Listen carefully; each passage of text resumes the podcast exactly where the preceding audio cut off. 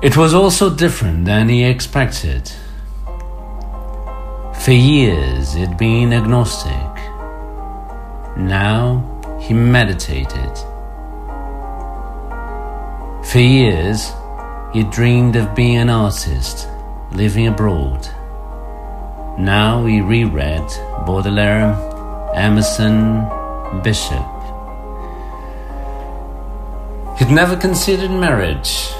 Still, a force through green did fuse. Yes, your war is pants looser. No, he didn't do crosswords in bed. No, he didn't file for Social Security. Yes, he danced alone in the bathroom mirror since younger men expected generosity. Long ago, his thesis had been described as promising with psychological heat and the consuming will of nature. Now, he thought, this, then, is all.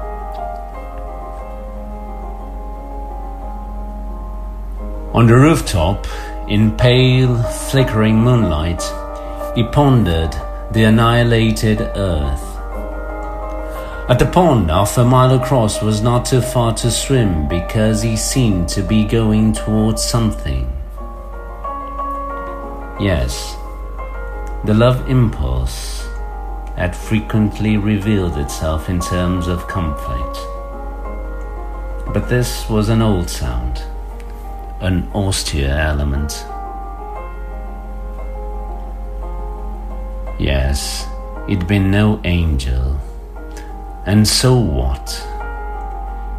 Yes, tiny moths emerged from the whole closet. Yes, the odor of kombucha made him sick. Yes. He lay for hours pondering the treetops, the matriarchal clouds, the moon. Though his spleen collected melancholy trophies, his imagination was not impeded.